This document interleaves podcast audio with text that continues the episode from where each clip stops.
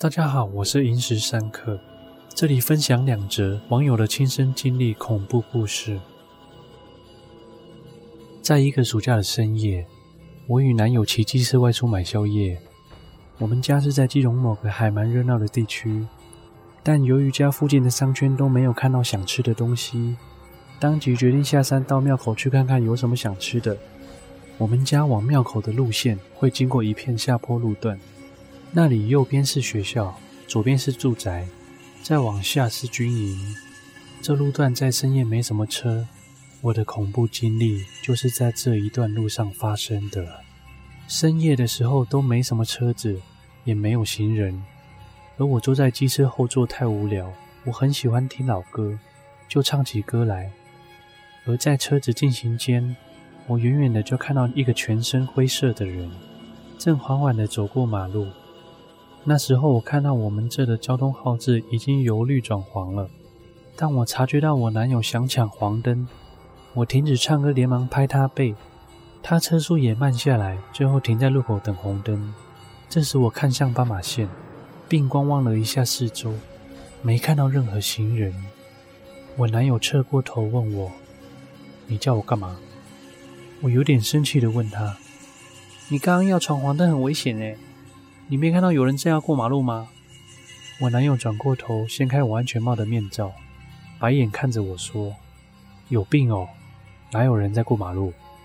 我回男友说：“刚刚弯道弯过来的时候，我就看到有一个人在过马路。按照你骑车那个速度，要是抢了黄灯，一定会撞到他，或是为了闪他而扑街。”我男友回：“我就没有看到人哦。”他不爽地转过头去。我对着男友的后脑勺翻个白眼后，把安全帽面罩盖上，也没再说什么。等绿灯了，机车起步后，我又开始唱歌。唱着唱着，来到了下坡连续弯道路段。我男友突然很大声又严厉的喊我：“阿关，你不要再唱了！”我被他突如其来的一喊吓到，而吓到的同时，我感觉我右边眼尾好像看到有东西粘着我安全帽面罩。我随手一拨，也没拨到东西。但眼尾还是一直感觉有东西粘在我面罩上，我觉得那样影响我的视线，感觉不是很舒服。我右手抱着我男友的肚子，左手抓着我的安全帽不动，然后我把头在安全帽里向右转一点，想看看到底是什么东西粘在我右边的面罩上。这绝对是我这辈子做过最最最最后悔的事情。我一把头转过去时，居然看到一个人的上半张脸贴在我的面罩上，并看向我。然后他缓缓地向上漂移，之后看到他下半边脸带着上扬的嘴角，我吓了一大跳，觉得心脏快要停止。唯一能做的事情只有睁大眼睛，愣愣地看着他。还好他之后没有其他动作。最后他带着诡异的笑容消散在空中。等我回神，已经是在平路上等红绿灯。此后，我不敢边骑车边唱歌了。大概是二零一四的时候，我与朋友小珍因为做代购的关系，开始频繁往来台日两地。一直以来，我们都住八王子市的某间民宿，但是这趟的代购之行刚好遇到了民宿正在装修，所以我们也只好去住附近的饭店。选择那间饭店，一方面是因为成本因素考量，一方面是因为那间饭店有赠送馆内泡汤券。我们代购的前两天都是安排较远的采买点。最后一天才会在八王子室内活动，但我们入住的第一天，事情就这样发生了。入住的第一天，因为连线采买走了一整天的路，回到饭店房间已经是晚上十一点多了。我跟小珍的脚已经肿胀到麻痹的程度，于是我们洗完澡就更换浴衣，准备去泡汤。汤屋的泡汤时间开放到凌晨三点，进入汤屋是需要房卡才能刷卡进入。但出汤屋则不需要房卡，是感应式自动门的那种。我们刷卡进入汤屋，随着自动门的开启，即看到里面空无一人。我跟小珍超开心，因为等于包场泡汤啊！在冲洗区域、再次清洁完身体后，就进入浴池内舒服的放松。我和小珍靠着浴池边，闭着眼睛边聊天。在我们谈笑间，汤屋的店门打开了，第一时间想说有人进来。我们睁开眼往门口的方向看去，但直到电动门关闭，都没看到有人进来。我们疑惑地看着对方一眼，因为觉得有些毛，觉得怪怪的，随即拉近彼此的距离。过了一会儿，没有再发生奇怪的事情，我们也就放松了下来，觉得刚刚可能是电动门故障之类的。毕竟靠电控制的东西，故障的可能性很大。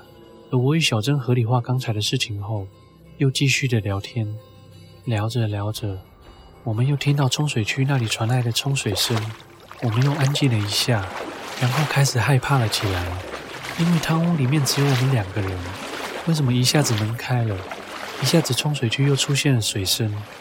那接下来可能发生异样的地方，会是我们现在所在的浴池吗？我想到这，便马上站了起来，但我一站起来，跨出浴池。我立刻感到原本温暖的汤屋，空气迅速变得冷冽。同时，不知道是因为太害怕，还是什么其他原因，我看到小珍竟站在原地，无法移动半步，便当机立断，用力地拽着小珍，快步走向电动门。但电动门的感应器居然一点反应都没有。恐惧似乎会增强人的五感。这时，我听到了非常微弱的女性声音，说了一声：“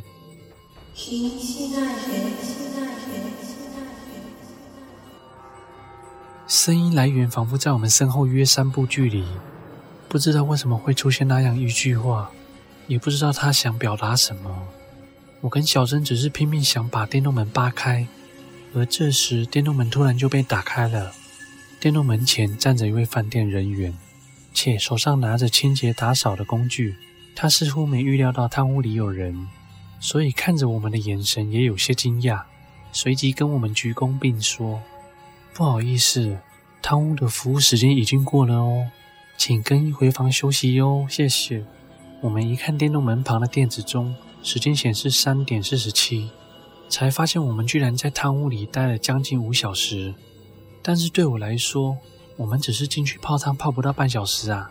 但是我们的日文能力还不足以详细的跟饭店人员描述我们遇到的事情，所以试图用英文跟那位饭店人员描述。但我说到一半时，他脸色微变，随后表示他听不懂英文，并不断的鞠躬道歉。我跟小珍也别无他法，只好快步的走回房间。但回房后也不敢睡，便决定去附近二十四小时营业的唐吉诃德补货。我们在补货时仍然心有余悸，边补货边讨论着刚刚发生的事情。站在我们旁边上架商品的店员抬起头，用中文问我们说。不好意思，请问你们是住在巷子里的那间酒店吗？我说：“呃，是的。怎么了吗？”店员说：“因为刚刚不小心听到你们说泡汤遇到的事情，所以想提醒二位，要是想泡汤，还是在十点以前去泡比较好哦。”我又问：“啊？”为什么？